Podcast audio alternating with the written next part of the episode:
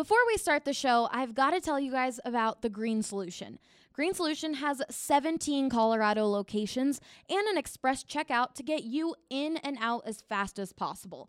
Get on your phone right now, go to their website, mygreensolution.com, order your flower, concentrates, edibles, and topicals online, and then all you got to do is head to the closest Green Solution for pickup. Use the promo code BSN20 for 20% off your entire purchase. Let's start the show.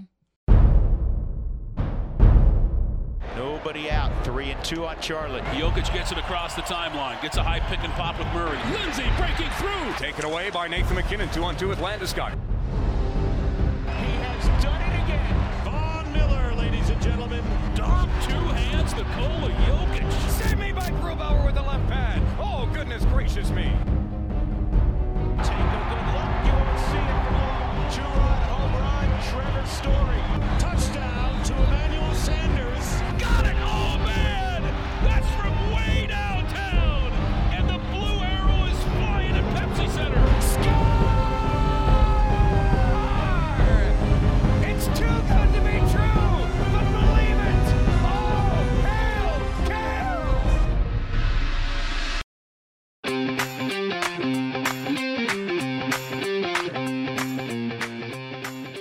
Broncos training camp has officially started, and the Rockies won a game.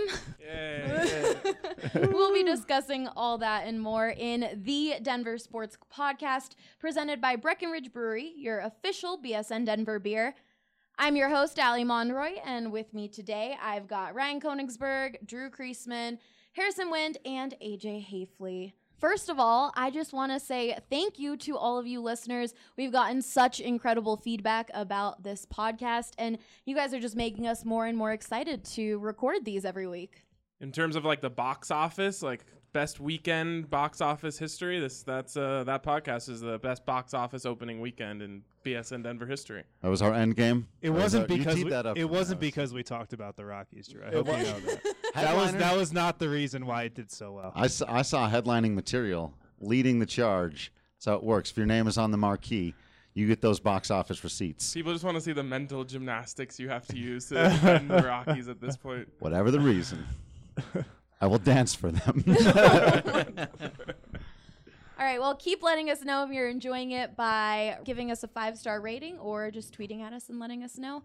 But, all right, let's start off with the Broncos. We are five days into training camp. Ryan, what are your biggest takeaways so far? Five days in. I think the biggest takeaway is is the balance between offense and defense. Is the defense really really good? Is the offense really really bad? Is it somewhere in between?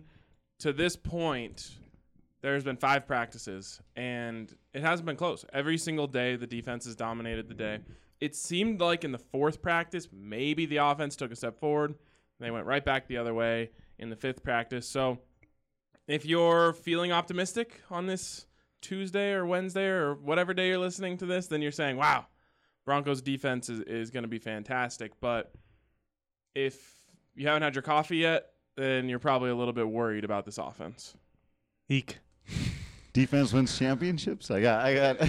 So, I'm surprised one of your takeaways wasn't how hot it is. That's all I can think about when I see your preseason I coverage. thought you were going to talk about Or- hot, or- hot guys again. You know, all- all your training camp team is. coverage. I can't even imagine. teeth.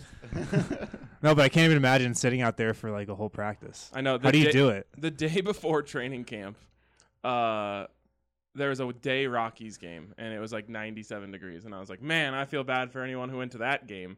And I was like, oh, God, it's going to be even hotter tomorrow, and I have to stand out for even longer in the sun. Does But- everybody just stand in their tents? So, I, th- these are like what this is like what I'm wondering about Broncos training camp. well, the come up is real for BSN. Now we have our own tent. right. Uh, so, yeah, you're not even really supposed to sit, but since we have chairs in our tent, I kind of just, you know, find a spot in the tent, nestle up, find a chair where no one's blocking my view, and uh, enjoy the shade. But if you go out and, like, two days ago, the Bowlen family was over on the fan side, and they were like, "Oh, you can go over there and talk to them if you want." So I went over there. I stood over there for like 30 minutes, got cooked in the sun, was so hot, sweating all over the place. So yeah, it's a it's a grind. It's a grind. And then I thought about, I'm just standing here. How are these players doing this? oh my God, running and doing sprints and all of that. And it's been that way in a lot of places. I don't know if you saw the Patrick Lyons tweet, but I'm working on the article now. Tony Wolters said in that series in New York, he lost 10 pounds. What? Oh my god. Yeah. And it's Playing- Tony playing Wolters- baseball? Yeah, right. well, and wearing all that gear out there in the heat for Just- however many hours. The yeah, but I, it's been ridiculous. Some of the heat, man. It should your story should be called the Wolters diet. And just teach people like just go sit out just go sit in a squatting position outside wearing That's a bunch very of catcher's gear. Right. We should not promote that. And almost get run over by six seven Aaron Judge. Did you see that play? Got destroyed. Good five eight Tony Wolters getting blown up by Aaron Judge. That actually happened? yeah. Why? Uh, I mean, he didn't. The it, the contact looked worse than it was because one guy's six seven, and the other guy's five eight. It's just play at the plate, and they kind of ran into each other a little bit, and everyone, you know, took a deep breath. But Wolters popped right up. It was just like, man, really, with everything these guys have been through lately, all the injuries, and they're out there in 98 degree heat and humidity. Uh, uh, Patrick was telling me the worst part has been the humidity out there in Oh, the I press bet. box. He says it's just been miserable, but. Uh, yeah, so imagine on top of all that, you're wearing all this gear. I remember back in the day, I caught it as a kid, and that was where that, that plastic, black plastic, just melts your entire body sitting out there in the sun. Oh yeah, catcher's got to be the worst position. In in all Lacrosse of sports, goalie. Lacrosse, Lacrosse goalie. goalie? Oh, wow, They're just lacrosse. hucking a rock at you at 100 miles per hour. Like Right. just it's like baseball you might get hit by a pitch. It's a rare occurrence. Yeah, but catcher, you have to be in that crouch the whole time. At least lacrosse goalie, you're standing. That's true. I It's mean, true. I just can't imagine the humidity when I lived over on the East Coast. You would just step outside, just step outside from your house, and you'd be sweating. Right. It, I, you're wearing all of that gear. That sounds absolutely terrible. That's why we're all here. But all right, getting back on track. Ryan, Vic Fangio has banned music from practice. What are what's everyone's thoughts on that? Boo. You want me to you want You me to go first? can start, right. yeah. I think it's fantastic. Um, first of all, the playlist they always had out there was extremely disjointed. It would go from like Chris Young to Drake to Guns N' Roses, and that really bothered me. I'm a big fan of playlist synergy, so um, that's out of my life now, and that's good.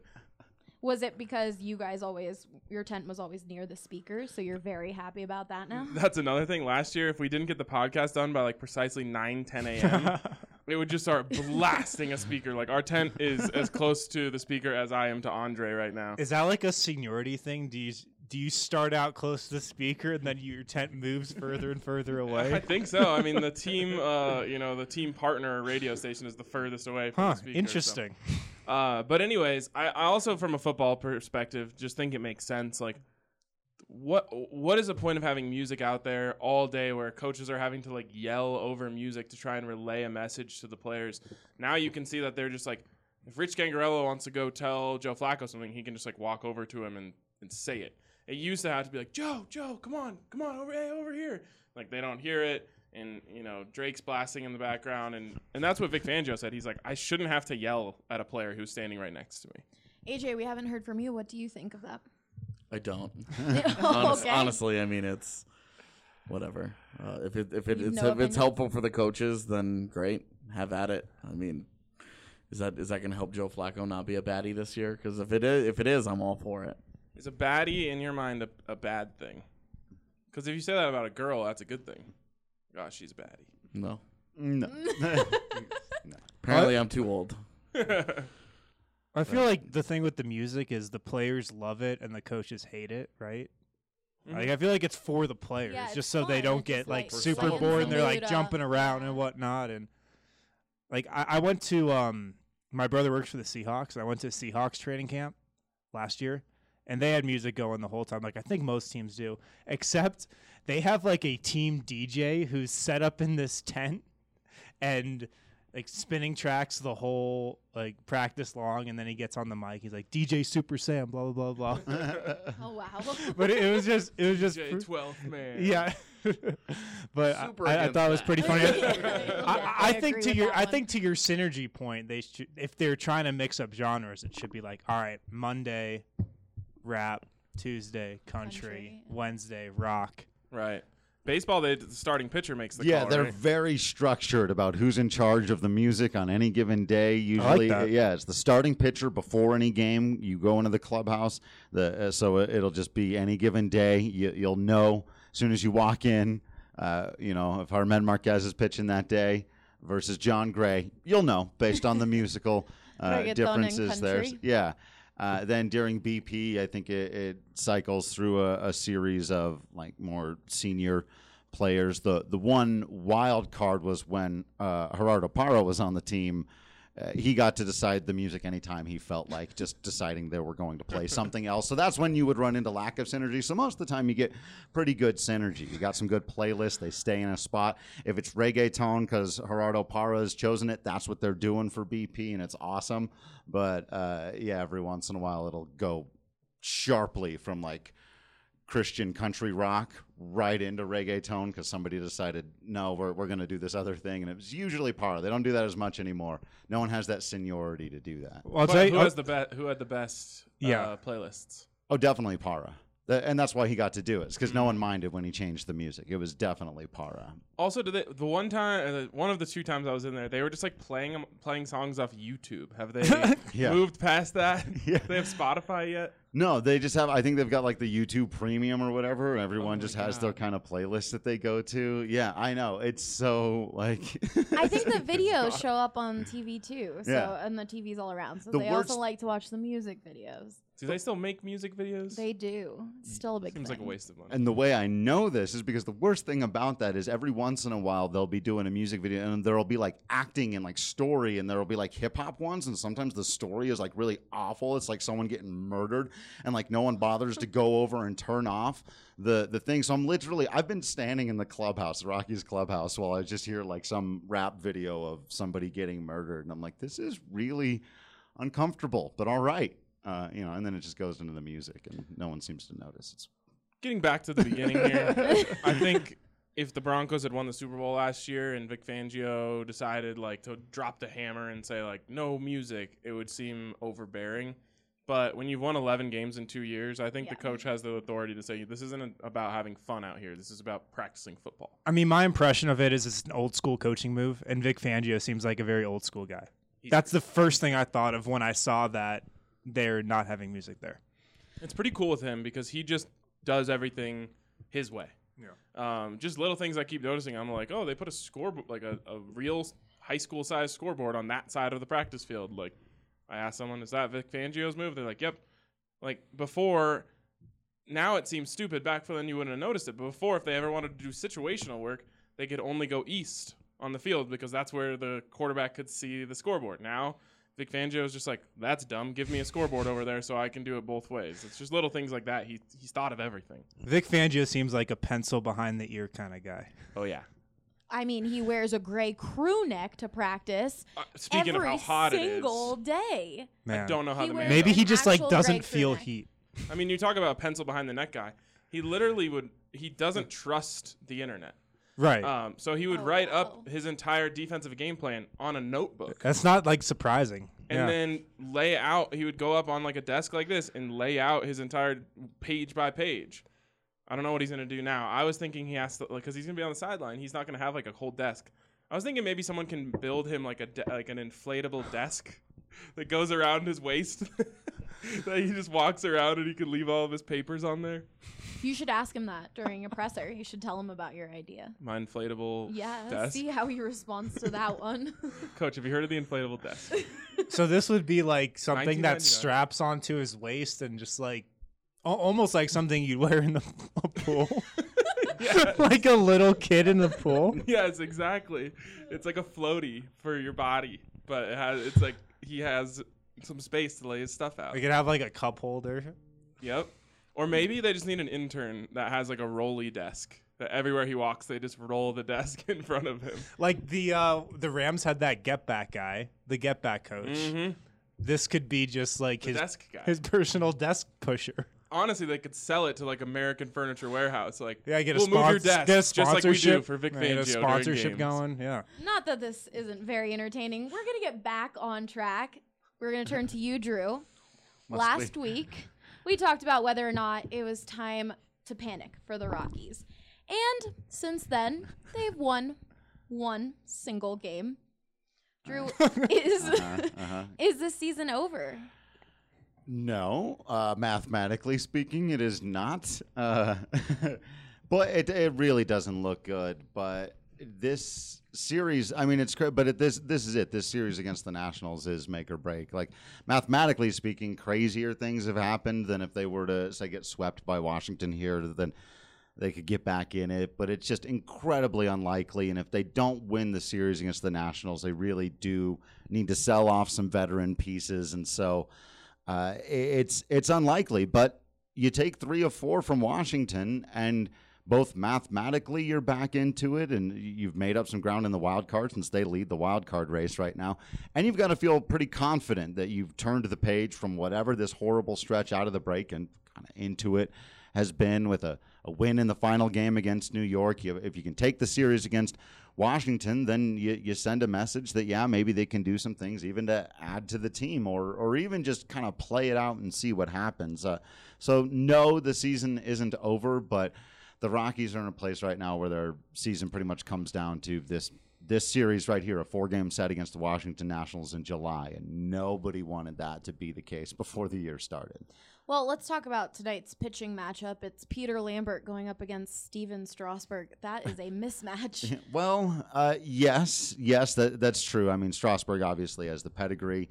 Uh, he's struggled in his career against the Rockies a lot, both at Coors Field and in DC. And the Rockies have some guys who just traditionally have raked there. Their best hitters, in particular, Blackmon and Arenado, have been really good there.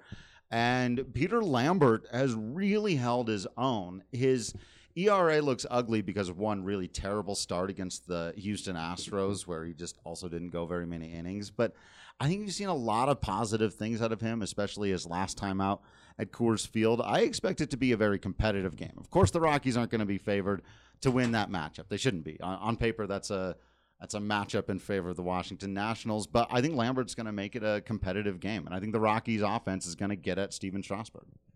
Is, is Strasburg's career a bit of a letdown? Oh yeah, yeah, and which is crazy to say because he's been remarkable at times. Is it is it more that it's a letdown, or more that it's Scherzer has been there and kind of outshine him in in their time together? a bit of both, but so much of it goes back to that year when he was his best season Mm-hmm. when he got them into the postseason and they shut him down because they were worried about his oh, future. Oh God, I was so pissed when that happened. that was just and and it's like you, my least favorite thing about baseball. and you can't go back. You can never go back and get those. then he's been injured and up and down and mostly good since then. So yeah, it's like he could have been he could have lived on the legacy of that first year if they'd have just ran with him and won the World Series with Stephen Strasburg, his essentially his rookie year. But since then, it's all been lost potential, man. well, this year he's been doing pretty well. I mean, he's about to. Why are we talking about Stephen Strasburg? Is this the DC podcast or the Denver Sports podcast? I mean, I was just curious. I know. 'Cause I know. He was like I- one of the I'm most. Just, I've just had enough. I've He's had one of the most high-profile, like top picks in baseball history over the last ten years. You know, both he and Harper, and they went to the same franchise. They won nothing together, Yeah. and he's essentially been their number two. But I was just, I was just curious from a baseball person, because from my perspective, I thought, you know, great, I get to watch this guy's Hall of Fame career for the next fifteen years, and instead, it's just been kind of. Yeah. He's, he's really good, but it's just like he's just another really good guy. I think he's What- probably like John Wall, another DC athlete yeah. who Maybe just like goes the to a bad pod. franchise that's not really that well run, and like Right. they kind of have a couple competitive teams, but never really What I really get wanna, over the top. What I really want to know is: Is the Rockies' savior over yonder? Over yonder, yonder Alonso called up today. The big, that's the uh, no, no, uh, no, it's not. Uh, but can he hit better than Mark Reynolds? Yes, he can. He, I, Pretty low bar I- there. It's there. There you go. Hey, that's where they're looking for some improvement. Uh, really low bar. That's you know, but offense hasn't really been the team's problem, but it was one place they could probably get a, a little more help for the club. I have no idea what his defense looks like at first base right now, which has just been bad all season for the Rockies anyway. So.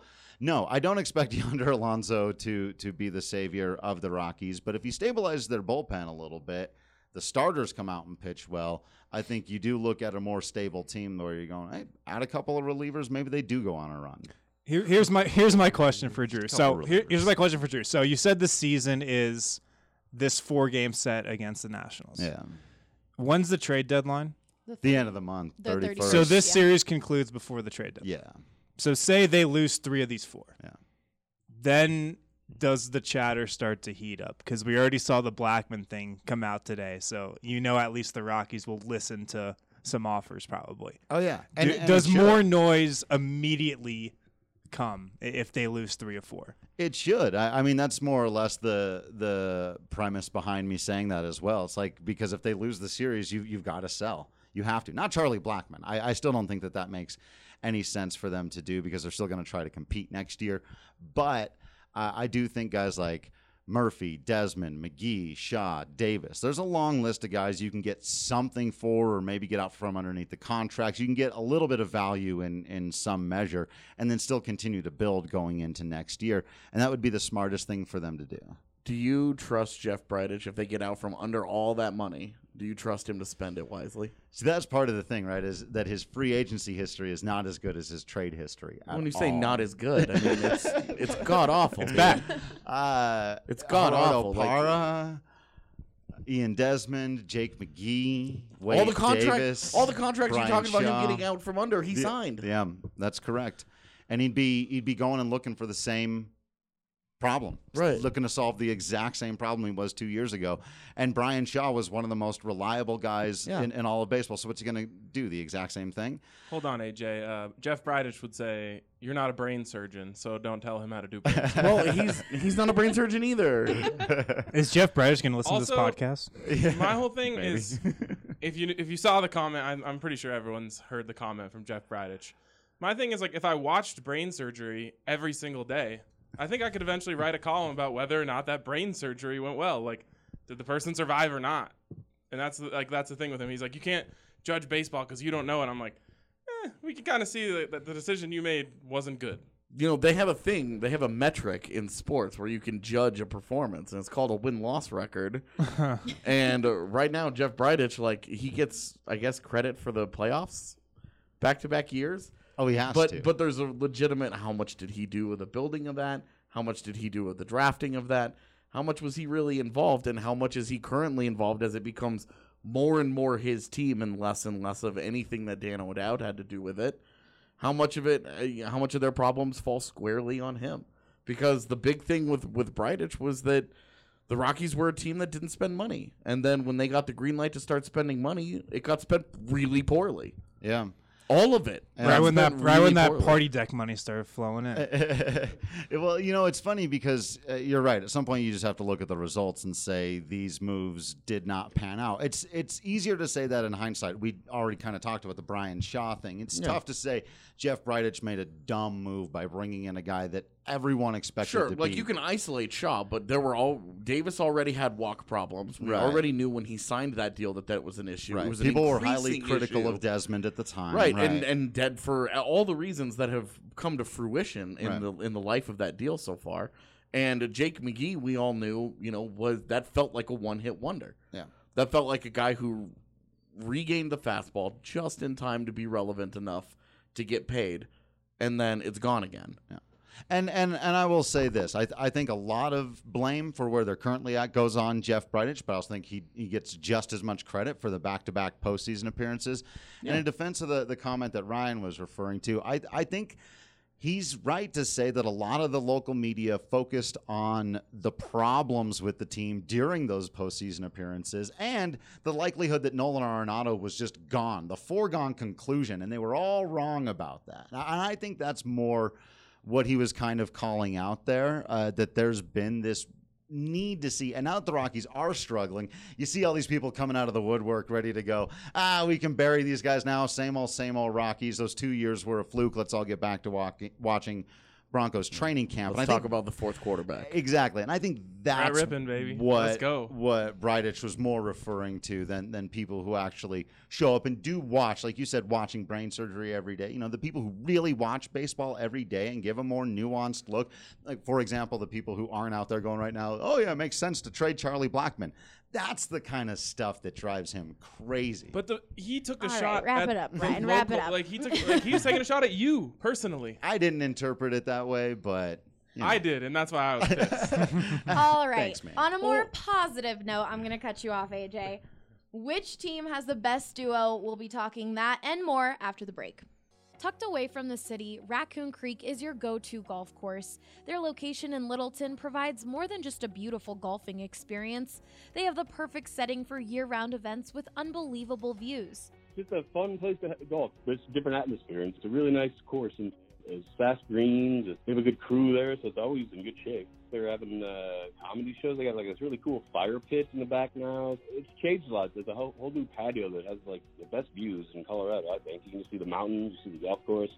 You know, kind of like Cheers. Everybody knows your name and your handicap. That was Todd. He's been golfing at Raccoon Creek for years now, and it's his favorite golf course in the area because of the environment that they've created.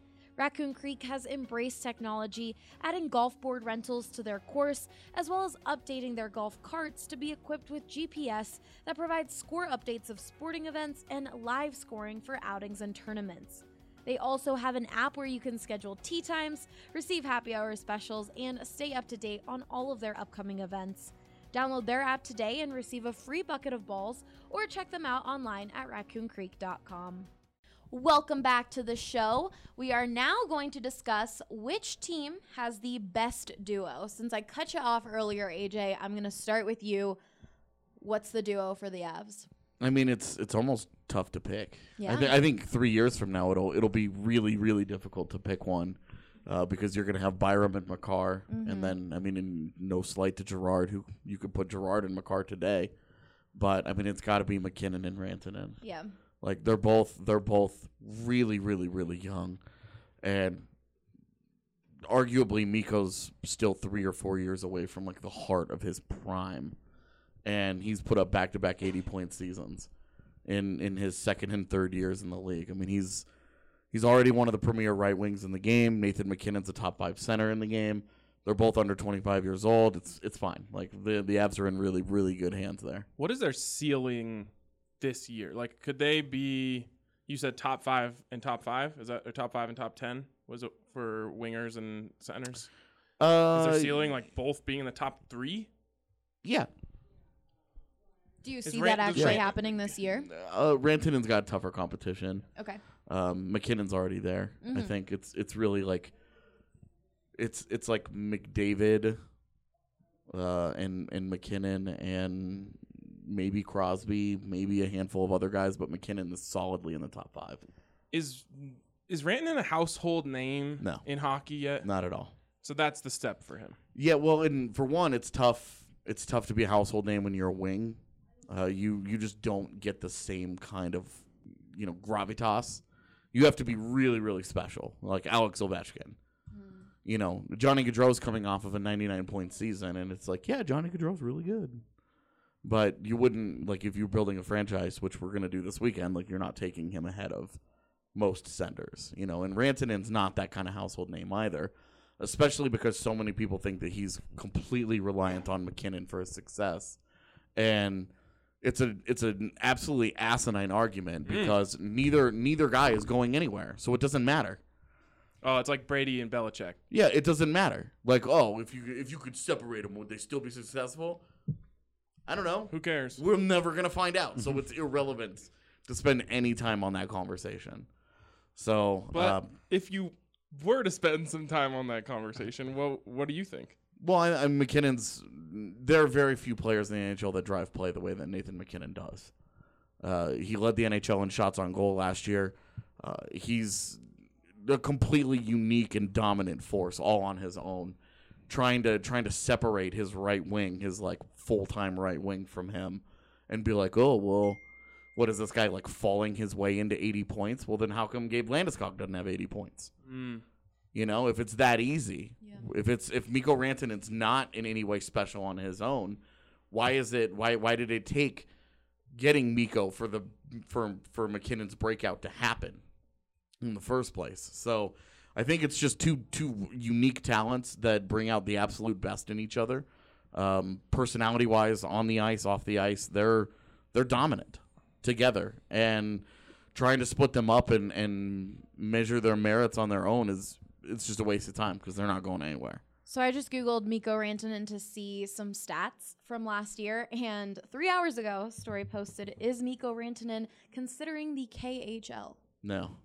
That's so okay. That would really throw a wrench Three into things. hours So, ago. so this this happened because a KHL reporter put a tweet out there this week that the team that the KHL team that acquired his rights did so and were preparing to offer him a one year deal for four million dollars. How did they acquire his rights? Well, all the all the players that get drafted in the KHL draft, most most NHL players have their rights owned by some KHL team.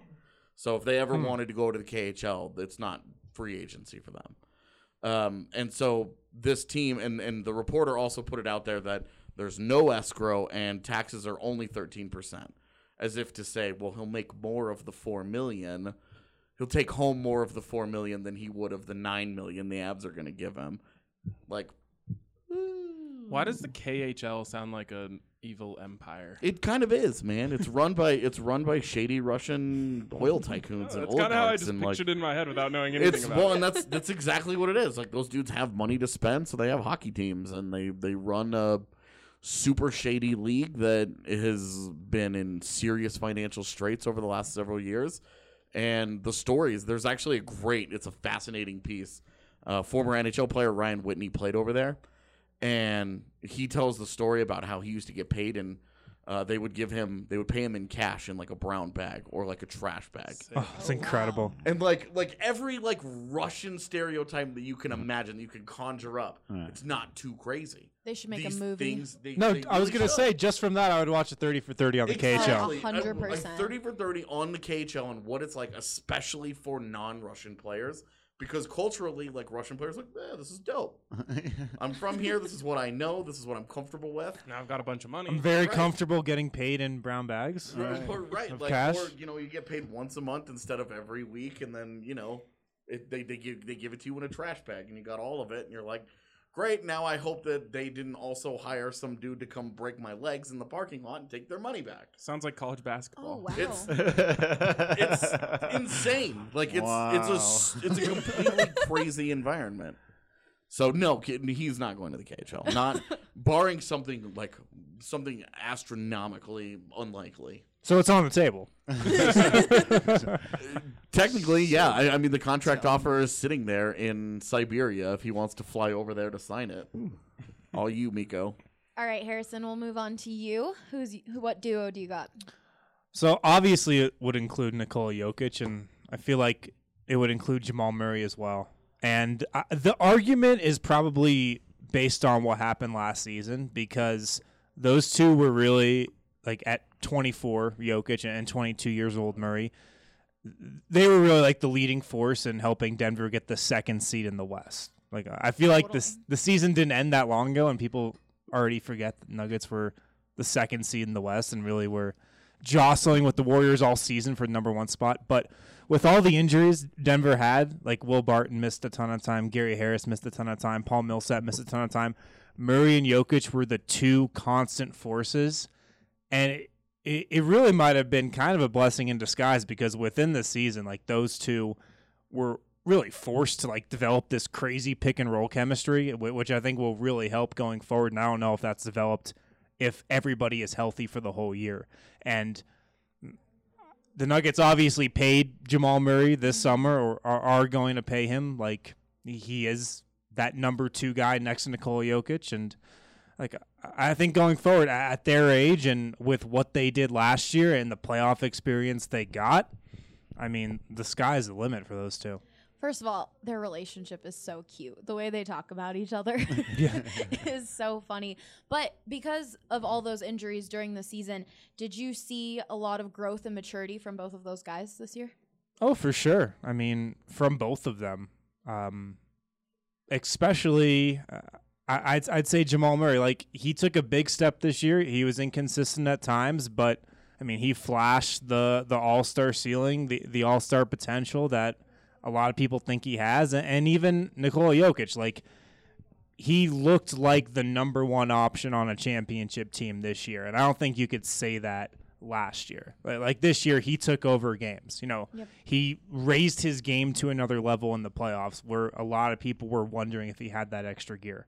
That that was my concern with him. Was Yeah. that I I thought Jokic was their best player and Murray was their alpha, and we don't see that succeed in the NBA very often. Mm-hmm. It's usually the same guy. And then you get to the playoffs this year, and it felt like Jokic was like, "Well, I have to be the man now. I'm the man," and he just Right. did it. Is he capable of that every night? Can he do that for 82 games or 80 games with or 75 games with load management and then do it again in the playoffs?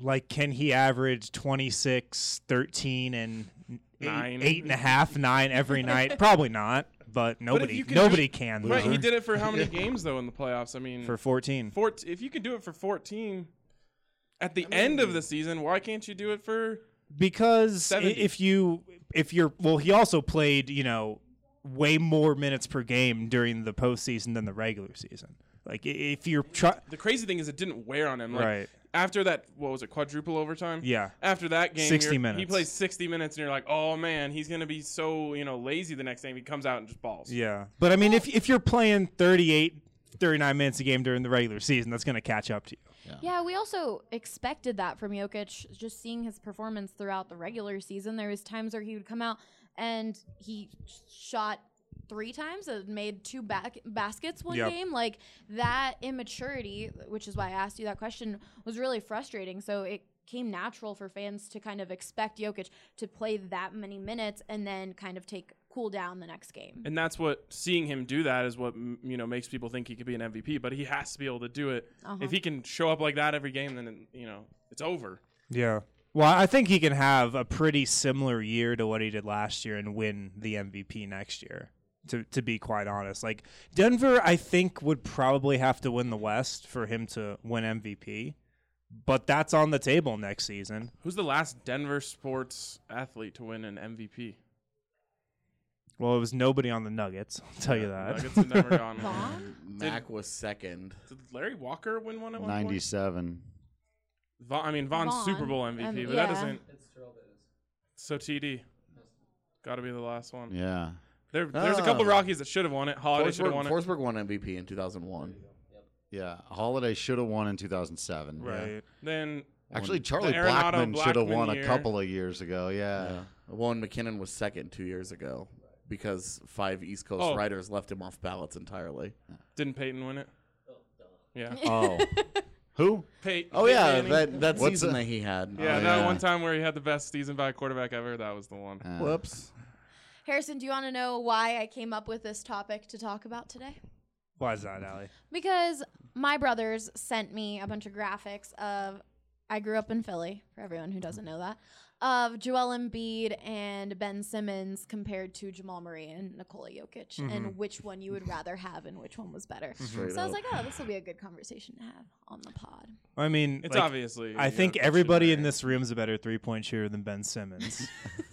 definitely. Yeah. and Yeah. in my book, availability is the best ability.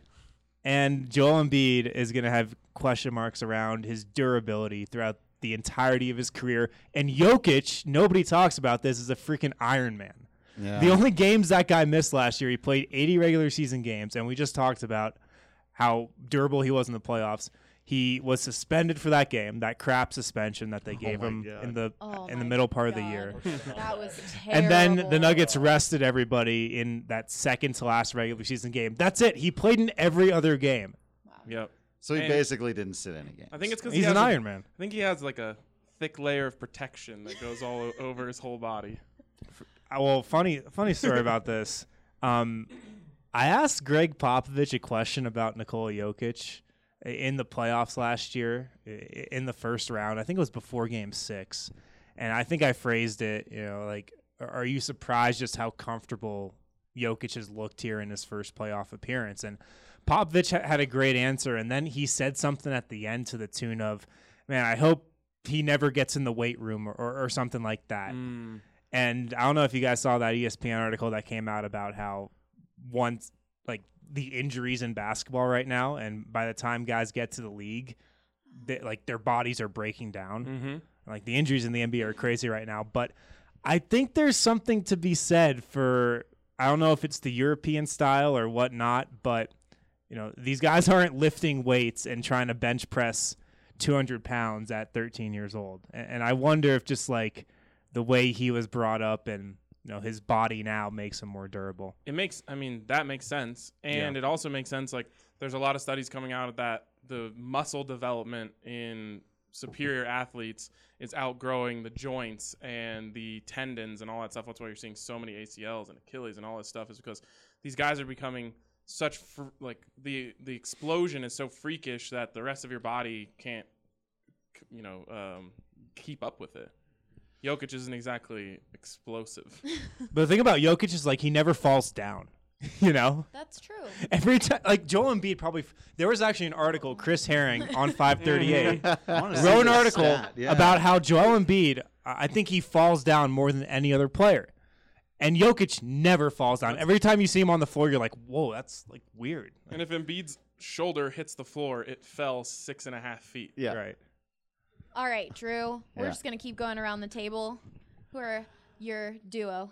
Who is So- your duo? So I'm actually going to take uh, Nolan's the obvious pick. You have to take Nolan Arenado. He's one of the best players in Major League Baseball. They've signed him to what could potentially be a long-term deal or a little bit shorter-term deal if they don't get it together. But Nolan Arenado is the obvious pick.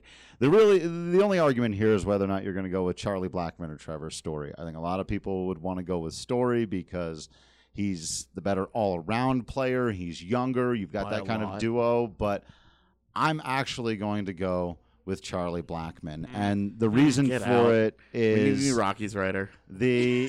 What's, where's Patrick? Get him in Yeah, I here. know, right? He definitely would have taken story. No, I, I mean, I would totally understand going that way, but the thing for me is this: the most difficult thing to do in baseball is to be consistent and do it for a long time. We were just talking about the career of Stephen Strasburg and all of this potential that never ended up coming to fruition. There are a ton of those stories. There are guys who were on top of the mountain, like Tim Lincecum, and then in the middle of their 20s just became like couldn't get a job eh, for no no injury, nothing. It's just baseball sometimes happens to you that way. So while I still think that it's very likely Trevor Story is going to have a phenomenal career. Guy's a franchise shortstop. Has all the tools. He runs the bases better. His defense is more valuable than Charlie Blackmon's, especially at this stage in his career. His position's more valuable in every way imaginable. That's all great, but the most difficult thing to do in baseball, the most difficult thing to do in all of sports, and the most valuable thing to do in baseball, hit. And Charlie Blackmon can hit. He can always hit. Even last year, when he wasn't very good and in a way down year for his career, hit around 300, slugged almost 30 home runs, or maybe even over. I'm try- I I don't have the numbers. right. I think he was at 29 last year. I'd have to double check that, but How many did Story hit last year? a lot, a lot. But Trevor Story also still strikes out Home runs. too much. I've got that stat Uh, right here. yeah, if you yeah. You can find some hi- home run numbers for us. All right, in 2018, he had 37 home runs. That's really good for a shortstop. Record pace too. Fastest, not youngest, but fastest to 100 for a shortstop. The two things I worry about most with Trevor Story are the strikeout rate. He it's still the most valuable thing is getting the ball in play, especially this day and age, and the injuries. Uh, availability is the best ability, and he's had some issues staying on the field over the years. You, you mentioned he plays the most valuable defensive position. It's also a very demanding one, and we saw what it did over the course of the career to Trevor Story. And I don't think that. Uh, I'm sorry, to Troy Tulowitzki. I don't think that Trevor Story is going to be able to continue to have his speed be a huge factor. He's got to take advantage of it while he can. But the thing for me, That's something Blackmon already lost. I know, but the thing is, he doesn't need it because he doesn't strike out near as much. He gets on base at a much better rate. He puts the ball in play at a much better rate. He doesn't go in these big long slumps. Like Trevor Story might disappear on you for a couple of weeks, and then he'll come back and hit six home runs the next week. But Charlie Blackmon almost never goes into slumps. But I think the biggest thing in favor of Blackmon is actually sort of the meta conversation, which is the beard but in obviously a more elaborate way of putting it, it's he is a symbol of the Colorado Rockies. He's an all-timer already. He is one of the greatest members of the franchise in history. He's well known. He's the reason why you're getting him on the mic in the All Star game is Charlie Blackmon because he's got personality. Love Trevor's story to death, but he's really, really boring. Uh, Charlie Blackmon is the opposite of boring. That guy is always interesting. He's a character. The kids love him. There were people lined up around the block to get his bobblehead the other day. Sell out for a game in, in the middle of this terrible stretch. 47,000 people back, pack Coors Field to get a, a Charlie Blackmon bobblehead. Did you get one of those? I did not, actually. I did not pick up We one really of needed those. one of those in this office. I think I don't know if Patrick got one. I'll see if he did. I'll see if I can hunt one He down. gotta He can probably of the keep his- team, I know. Drew. I know. I think you make a fair argument. The only thing is that argument makes you pretty much automatically lose this debate. Yeah. just because the, I just just because I don't think the ceiling is as high, and, and and I don't mean that you know like Charlie's great, Nolan is great, but because you can envision Trevor Story getting better, I think if you had picked Trevor, he can you know that that group can kind of jump into the pantheon here of okay these guys are have the caliber of being two top five players in the sport at the same time. Yeah, I mean, if and I don't think I, I think that's happened with them before. I'm gonna say we're two years removed from Charlie Blackmon and Nolan that- Arenado literally being two of the top But- five players in the league. But you can League. tell We're the difference years between those two years. I mean, Charlie doesn't look the same. to me. Charlie's actually he having hits a just as he hits just yeah. I as was gonna say he's actually having a better season at the plate right now than he did that year, and Nolan Arenado's still Nolan Arenado. The thing I think the the the biggest issue is that Charlie Blackmon looks so much worse defensively, and and it's not just that he looks so much worse defensively. He's been worse defensively, but that just matters so much less in baseball, especially once you stick him out there in right field. When you hit the way he does, it's just what you do at the plate weighs so much more heavily than what you do out there in the field, or even your ability. Like he's still a good base runner. He's not stealing bags anymore, but he's still a smart, good base runner. So If you were starting a baseball team to start a season right now, would you choose those two guys? to start one season right, now, like those the two season's starting right now, and you are you get your first you get the fir- you get your first two picks of anyone on the Rockies to play this season. Are you is that Yeah, Would you stick with those two? yeah, yeah. I'm sticking with those two. You The don't have to with- worry about age, right? Right, If I don't have to worry about his age. Mm. The, you can find a lot of quality outfielders. You're, we said on the Rockies though. yeah, but, I and mean, what I'm saying, what I'm saying, I is I'm guess like, saying you because you you, have One to of fill out the rest of your roster with other players. yeah, you already have another All Star outfielder. You know, you do you do you have another All Star shortstop sitting around?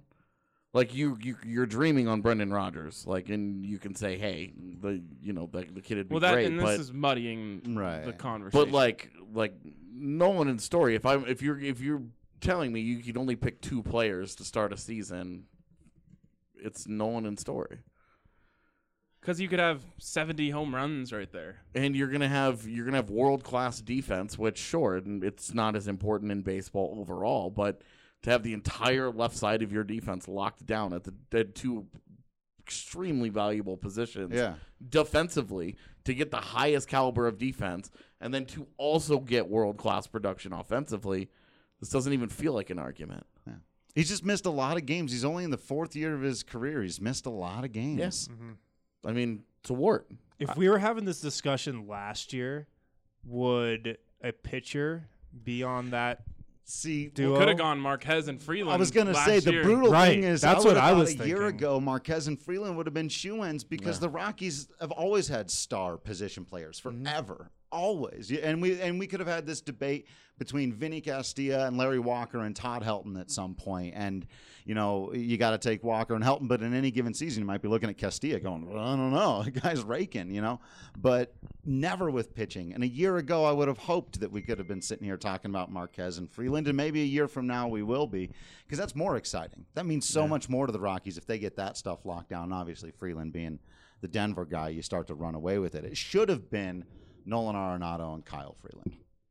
Ryan, let's move on to you. Broncos, best duo. There's a couple options you could go with here. Um, for me, I like the dynamic of these two guys. So it's got to be Von and Chubb, especially because they are a duo. You know, like they play off each other. They can help each other be better. Obviously, Von is the only person in this conversation that has a championship. Uh, he also has a Super Bowl MVP, which gives him a lot to hang his hat on. And then Chubb damn near broke the rookie sack record last year. Like, I don't think people necessarily appreciate just how good Bradley Chubb is in this town, especially because he's being put next to Von Miller. Like when you put anyone up next to Von Miller, it's going to be hard to look as good as Bradley Chubb really is. But based on the people I've talked to, there's belief within the organization that as soon as this year, Bradley Chubb could have a better year than Von Miller. Fully expect that to happen. And that is crazy to think. Uh, and you go back to Von Miller's second season in the NFL, he went from having 11 sacks to 18 and a half. Well, Chubb had 12 and a half last year. If he can make a similar jump, or 12, if he can make a similar jump, we're talking about Chubb, you know, flirting with 20 sacks, which would be wild. But those two together very well could, and, and you could maybe even make the case, should be the best pass rush duo in the NFL this year. And because pass rush, in my opinion, is the second most important thing to a football team, that duo right there is is so so valuable. Yeah. True facts. Yeah, I was gonna say that. well, because they don't have a quarterback. Yeah, absolutely. Yeah. Like 100%, those two guys are the most valuable thing that's going to keep them scary, dangerous. You have, you have to game plan against them in a way that you really don't have to against almost any other NFL team. Yeah, uh, even before it was Chubb, I remember a game two years ago when it was just Von and Shaq and Shane, and the Chargers just decided they were going to double chip almost every single pass play, and their offense couldn't do anything because they only had two guys out there doing anything because they're they're using all of their assets just to block the Broncos pass rushers. That's what a lot of teams are going to have to do this year. You add that in with the fact that the secondary looks just fantastic early on in camp, and it's like okay now you can start to see them having the makings of that team. They, and I don't want to compare them to the 2015 defense just because 2015 defense is one of the best of all time. It was a special defense. But you have the makings all of a sudden. Okay, you have this elite pass rush. You have an elite secondary. With Vic Fangio as your elite defensive coordinator, you kind of have those those makings there. So you could have gone Von and Chris Harris because Chris is more proven uh, than Bradley at this point. But I like having the the veteran, the young guy. You know, you don't quite know what the ceiling is for Bradley Chubb. If he does make that leap, this this group could be really special. How much can Vic Fangio elevate pass rushing? Like, can having a coach with such a defensive resume like, like, like he does really elevate them? It- It's it's more about freeing. Mac, yo. yeah, it, it, it's more about freeing them up in different ways. Um, with Joe Woods, he kind of just like looked at what, what Wade Phillips did and was just like, cool, we're just gonna do that. Just send them, you know, go man to man, just send these guys off the edge. With Fangio, it's much more about tricking the quarterback, um, messing with the offensive line's heads, making them think a little bit more. Um, there was a play the other day in practice where both Von and Chubb came off the left side of the offensive line on a stunt, and it gave Bradley Chubb a, a head start running into Dalton Risner. And you you know you give Bradley Chubb a head start going into Dalton Risner, and he takes one false step, and Bradley Chubb is by him. And so it's like Fangio is going to free these guys up in different ways by mixing them around by you know making the quarterback think for one more second because he thought he was seeing one coverage and then they switched it at the last second. Um, he's I don't know how much he can just coach them Yeah. into being better players. He certainly thinks he can coach on into being a better player, which if that happens, you know, watch out. But the, in terms of the scheme, like you said, look at Khalil Mack. I mean, he you know freed him up to do so many things and, and become more of a playmaker.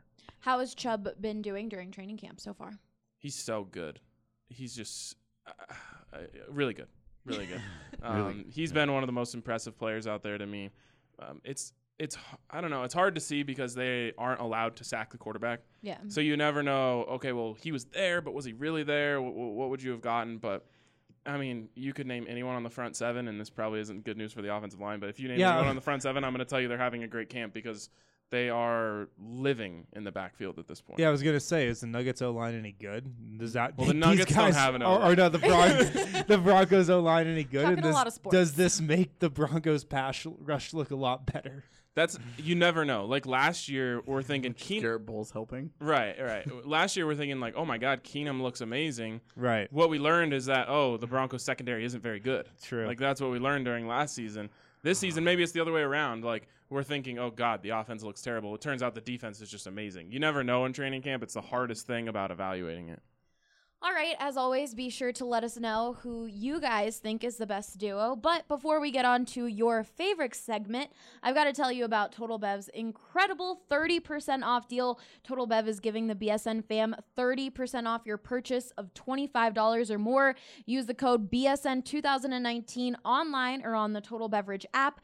Download that today. As you may or may not know, Total Bev delivers to most of the metro area from Lakewood to Boulder and Aurora to Brighton and they have the lowest prices in the state. Plus, they now offer CBD products. That's right, from drinks to gummies, you can enjoy CBD products on your next visit.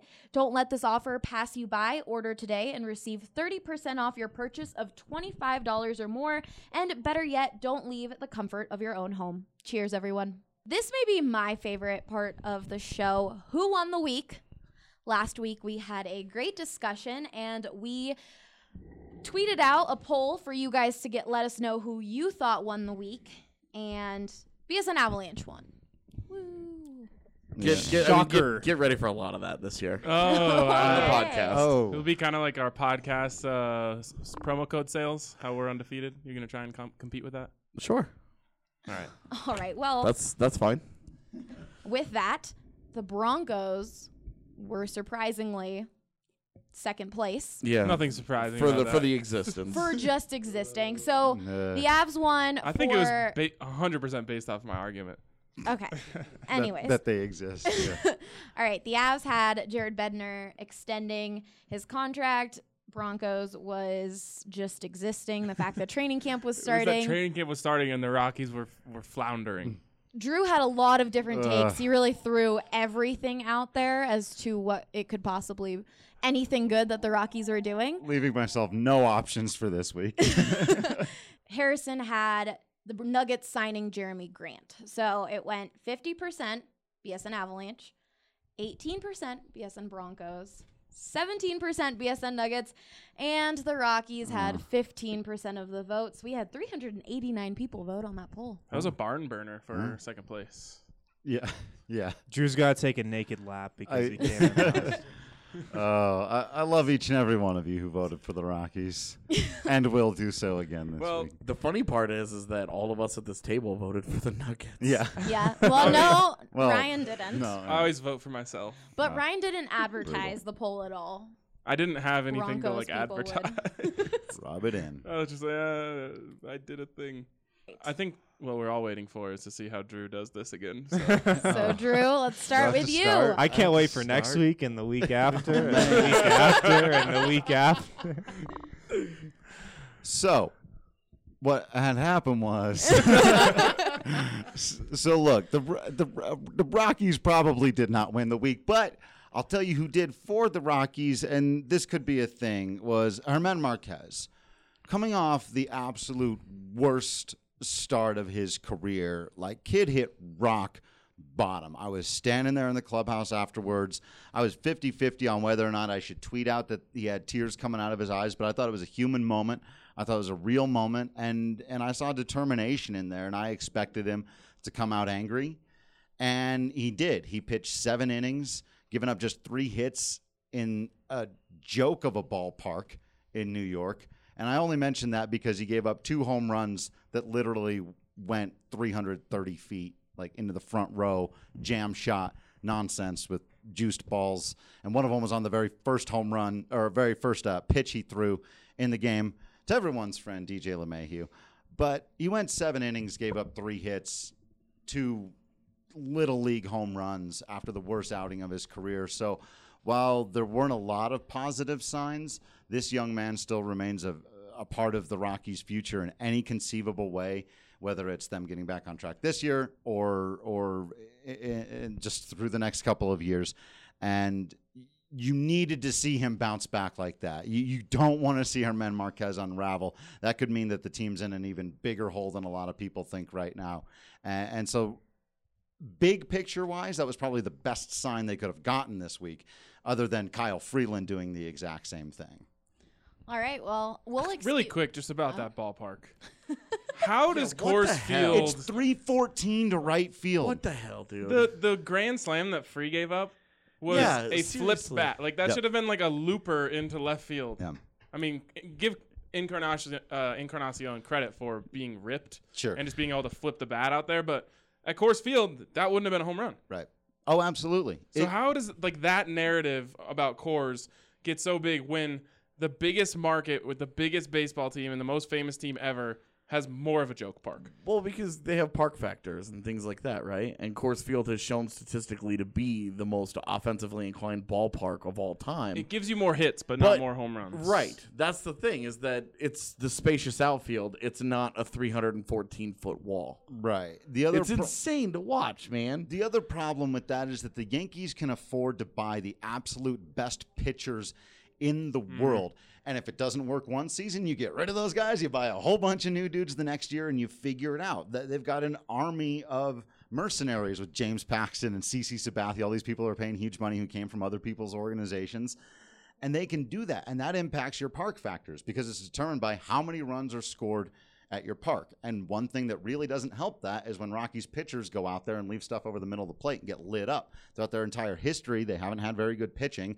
And that's what, part of the reason why it looks like Coors Field is giving up all those runs. It's not mm-hmm. all Coors Field. Some of that is the fact that the Rockies have historically had bad pitching and really good hitting. So it looks like an offensive environment even more. And it is one, but it looks more than it is because they haven't had very good pitching. It's because Jeremy Guthrie was their ace. Right. They had years where Ky- for like a month.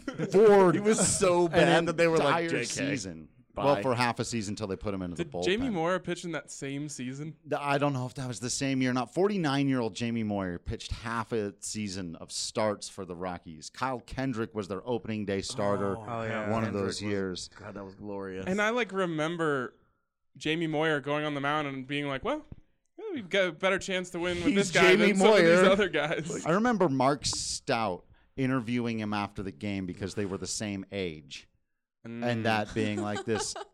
Wait, Didn't he? what? He also got an infield hit and became the oldest player to ever get a hit Yeah. in Major League history. God. Yeah. So there's a bunch of weird all-time Major League Baseball records that the Rockies hold because 49-year-old Jamie Moyer played because for they them. have never had good pitching. Exactly. So like, yeah, that that that's a factor there. Right. Like it's hard to hit the ball one foot off some of those Yankees pitchers, which helps their park. that Encarnacion thing was. uh, was I rolled my eyes so hard when that happened, and I was like, I'm doing something else with my day because this is just gonna make me mad. If not, Free would have had a good start. Exactly. Yeah, like it was a good changeup too. Like he Yeah. just flips the bat head out there, and you know he gets a little bit of hold of it, and then they put up all the the Statcast numbers, and they were like, "Oh, 364 feet." And I was Ugh. like, "In no world was that 364." Ugh. that sign, the Not guy in the front row caught it in front of said 314. It's just- like, he was in the front row. Like, there's not 50 feet there. Get out of here with this. should be embarrassed to have 314 written on your outfield wall. Oh my god. it was- There's softball fields in Colorado that Mm. are deeper than 314 to left. I want to actually look into that more. How was it 344 when it landed at? Yeah, I have I have 314? no I think those how. are projected because of the Yeah. height of the fence. they were giving him one had it? bounce. yeah, it was like, what is this? And it was like one of the only insightful things that the Rockies broadcast managed to actually mention because they were like, "Yeah, I'm not sure how that that that, that was 364," and I was like, "No, no kidding." There's no way. the guy in the front row caught the ball. Yeah. Feel like this park debate we could talk for hours. Ah. so let's move on to Harrison. I didn't give you a timer this week because Oh, you yeah. know. there All I said wasn't was that German much. Marquez wasn't terrible. I think we What was Mar- what was Marquez's line in that game? seven innings, two runs, three hits. to be fair, That'll though, do. I mean, That'll after do. That's a QS, a quality Yeah. start. That's Like- a, that's a baseball stat. Yeah, yeah, I know, there right? you go, Harrison. He got one war Had for a that. Baby. Yeah, yeah, right, exactly. the Rockies were the only team this week to, th- this week to actually win a game. there you go. That's Oh, that should have been One on of your it. case. There, So- there uh, you and go. they That's beat the what you very should have best team in baseball. Mm-hmm. So They also lost to him twice in completely Yeah. non-competitive Look, games. Am I? Oh, no, you're helping. irrelevant, man. Just take the help. Okay, so I'm changing this up. Last week I gave you 90 seconds, but you guys all finished your arguments in less than 90 seconds. So we're going to make it a little harder. I'm going to give you 60 seconds. All right. All right, Drew got Harrison. 60 minutes. yeah, I know, right? All right, Harrison, why did the Nuggets win the week? Well, Nuggets had zero things happen this week. the preseason schedule came out today, so I could Hey. talk about that. Um, no, but I'm gonna go a little off the wall, so stay with me. But oh god. Nikola Jokic officially became a superstar this week, guys. He officially became a superstar. I don't know if you saw there was a video on Twitter circulating. It's a one minute and forty eight second video. Got kind of tossed around NBA Twitter, tossed around Nuggets Twitter. Compilation of all of Nikola Jokic's stupid fouls and You have 30 frustration fouls from last year. You only get those videos made if you're a superstar. Mm. Remember the video of James Harden just falling asleep on the defensive end of the floor? Yes. Or LeBron James not playing any defense with Cleveland?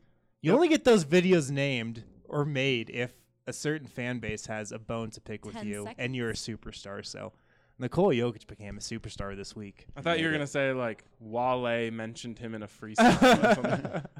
I feel like that's the that's the other way to become a, fr- uh, a superstar. Like a rapper mentions you, and He their probably mistake. accidentally call him Jusuf Nurkic. Oh Oh god. god. So it seems like this week it's not what team won the week, it's which players won the week. Because we got German Marquez, we've got Nikola Jokic, AJ, Ryan. Who wants to go first? I'll Ryan? go. Uh, the Broncos won the week because they exist. No, I'm just kidding. uh, I think Vic Fangio won the week. This guy comes in um, with so much freaking confidence. Like you see, you usually see a first year head coach, and and I will admit I've only seen one first year head coach on an NFL podium, and it was Vance Joseph, and he was not prepared for that. But usually with these first year guys, they they're walking on thin ice coming in. Vic Fangio walks in the door. He says, This is how I do things. Here's how we're going to do it. He stands up there on the podium every day and says something that makes a ton of sense and why he's doing something and how he's attacking things. Um, I think he's winning over the 20 media, he's winning over the fans. And above all, he has a defense out there right now that looks scary, uh, extremely dangerous. Like I mentioned, the best duo 10 out there. Uh, he's got Bryce Callahan, who I think is going to be a star, and so Vic Fangio, with a mix of all of that, won the week this week. I think he's be- starting to become a, a person that And people really like. you were so close to I got it. time. Yeah, no, yeah, right. Uh, July. I mean, they, they they existed again. I like Vic Fangio because he's just super interesting to me. Yeah. He's so old school. Yeah. I kind of well, love in a it. world where everybody's like, we've got to go with these high-powered offenses, and it's got to be the cutting edge of this. The Broncos were like, we're gonna get this really old defensive guy, and we're gonna do, we're gonna completely go against the grain of the entire league, yeah. which is how you start the trend that everybody ends up following in two years, Um, maybe even one year. My favorite thing is that he's just not down with BS.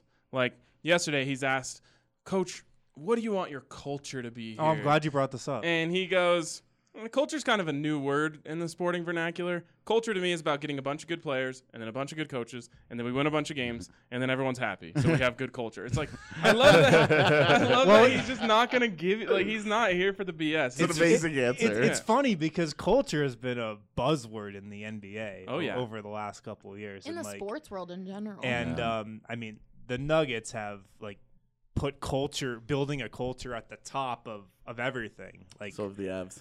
Before you know good players or good coaches like they want a culture in, in place i know the nfl is super different and things can happen a lot quicker you need culture, but I just love that he's like, he's like culture is just really winning. Like everyone has good culture when they win, um, and for him, he d- he is installing a culture. uh, Whether he wants to call it that or not, it's all about the details. You know, for him, it's you don't get to show up to meetings late. You don't get to show up to practice late. You don't get to not finish a rep. Uh, like I mentioned earlier, all the little things that he's controlling. You're wearing game jerseys at practice because it's too easy for defenders to grab onto practice jerseys. He thinks of everything. And so I think the culture for him is just never let anything slip through the cracks. All right, AJ, your turn. Oh, hold on. Let me get my timer.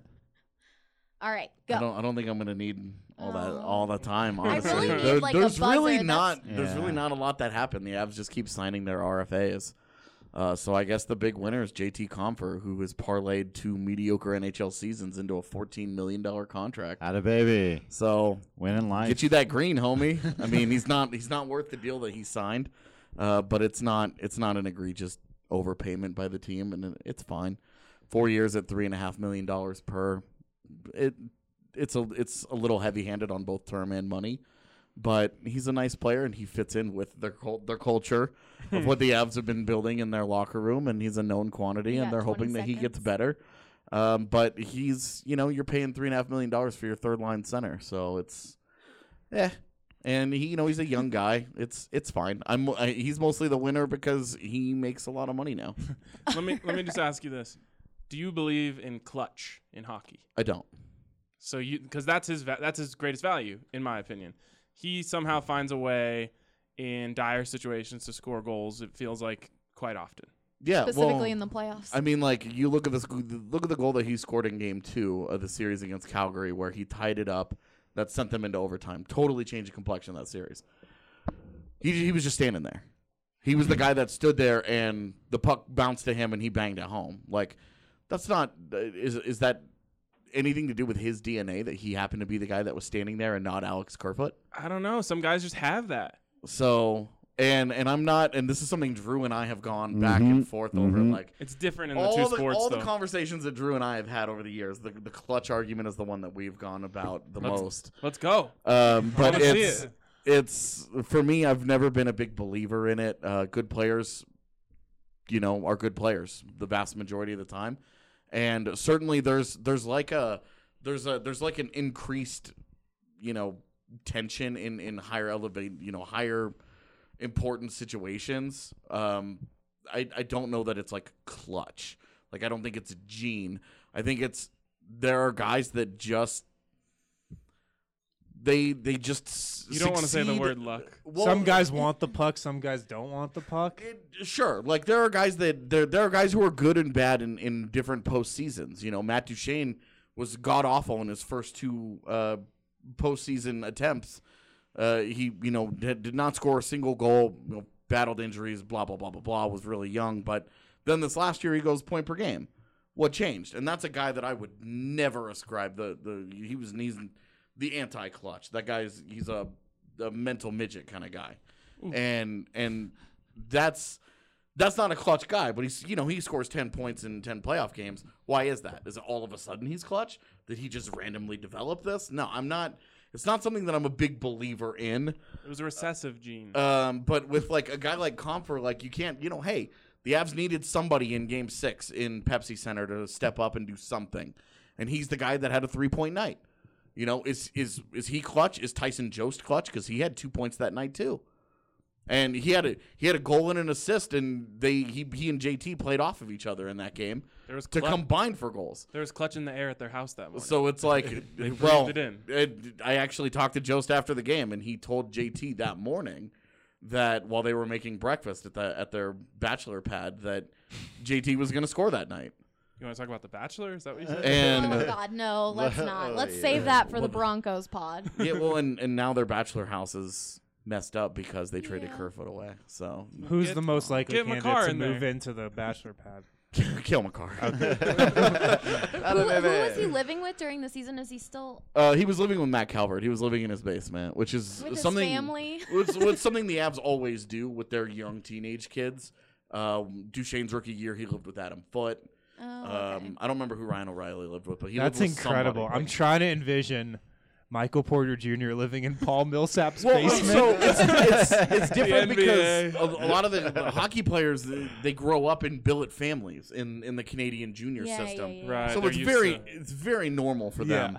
to be like, oh, I'm just gonna go live in some dude's house, and that's what they do, you know. But it's just it's definitely weird to think about, like at the highest level, all the money that Cale Makar signed after the, the day after his team loses the national championship. He gets a ninety-two thousand dollar check from the Avs.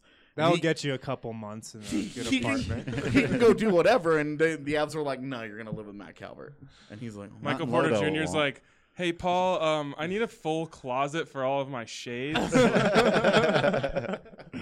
oh man. so, does uh, Matt Calvert's kids call him Uncle Cale? I don't, I don't know Matt Calvert's kids, but I will definitely ask. I'm hoping for that.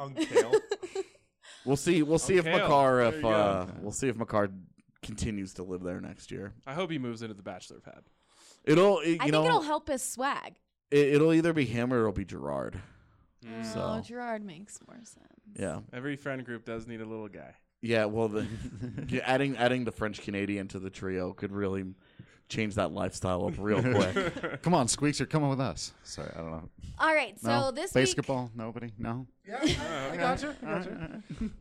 This week it was which player won the week? German Marquez, Nikola Jokic, JT Compher, Compher, that was weird. Um, or Vic Fangio. I Player slash personally coach. think Yeah. that German Marquez. Ah. won Oh, get out of here. Well, let me. I think that because what we talked about last week with the Broncos was training camp starting, giving the team hope. The fact that German Marquez didn't completely fall apart again after having his worst career start, that brings Rockies fans at least some hope. I mean, Jon Gray also fell apart. Kyle Freeland's. Uh, I mean, you you need one of those guys, Par one of those course. pitchers, to bring everyone hope. And German picking it up and really showing up, I think gives fans hope. Are you feeling hope? I am. I'll say it 5 I'm more times feeling- if you want. I'm feeling Fangio this week. Hey. I like that argument. I You're a can see Fangio. Fangio is just the easy pick. Whatever. It's not Drew easy. Drew What do you mean? I under- was trending within an hour of the start It of wa- first. I was- Drew Lock won the week. Look, Kevin Hogan definitely did not win the week. He's gonna have a hard time winning any weeks. All right. Well, let us know who you think won the week. I'll be putting a poll on BSN Denver's Twitter, so be sure to um, respond on that. I have a few things to tell you guys about. We have a Breckenridge Brewery bar crawl coming up this Friday, July 26th. And we will all be there, pretty sure. Drew, will you be there? I think so. Pro- Drew doesn't make plans until he wakes up. Yes, right. All right, well, we'll be playing a bunch of uh, different games and gi- having a bunch of giveaways. So if you're in Denver, be sure to stop by. Our first location is Blake Street Tavern, uh, starting at 7:30 p.m. And then the other news I've got, which is pretty exciting, is the fact that we have relaunched our college coverage. We're covering the Buffs and the Rams again. So be sure to check all of that coverage out. And we also released some dope shirts. So be sure to check that out. Real quick, I just want to read this headline, especially because you just mentioned the Buffs, and because three of us here are from Boulder. Just, just listen. This is very, uh, very Boulder here. About once a week at the Boulder Public Library, the urine therapy group of Colorado meets up with members discussing how drinking their pee has cured them from all sorts of ailments. My dad's in that group. I don't doubt that. wow. Kidding. that's that's the most uh, most Boulder thing I've read this week. So Papa wins, loser of the week. They're gonna be pissed when they find out it doesn't work. Okay. Well, if you enjoyed this podcast, be sure Like to. Harrison is second. Harrison can't breathe at the moment from how hard he's laughing. All right. If you enjoy this podcast, be sure to subscribe. And that's all we've got for you this week. For Ryan Koenigsberg, Drew Creasman, Harrison Wind, and AJ Haefele, I'm Allie Monroy. See you guys next week. Hey guys, it's Allie and Lindsay here, and we want to talk to you about our new favorite wine subscription. It is Winestyr. The best thing about Winestyr is that they work with small wineries. You know, BSN loves supporting small local businesses, and Winestyr is just that supporting real people making real wine. These guys will curate a hand picked shipment for you from the best small wine producers in the US. So, my favorite part about Winestyr is the fact that I don't really know much about wine, and when I go to a liquor store, I tend to gravitate towards the same wine I've always had instead of trying something new. But with Winestyr, they make the process so easy. That's exactly right, Allie. And from my perspective, you guys, I love wine and have tried so many different types of wine at different price points. And Winestyr is not only easy, but it is quite literally some of the best wine I've ever tasted, and it makes for an amazing gift. What's also ideal about Winestyr is that you can pick your shipments based on your schedule. That's right, Allie. So whether you're a casual drinker or you love hosting parties, you can get your shipment based on your lifestyle. So head to their website today, you guys. That's W I N E S T Y R, Winestyr.com. We've got BSN25 promo code for you, and you can save $25 off your first order.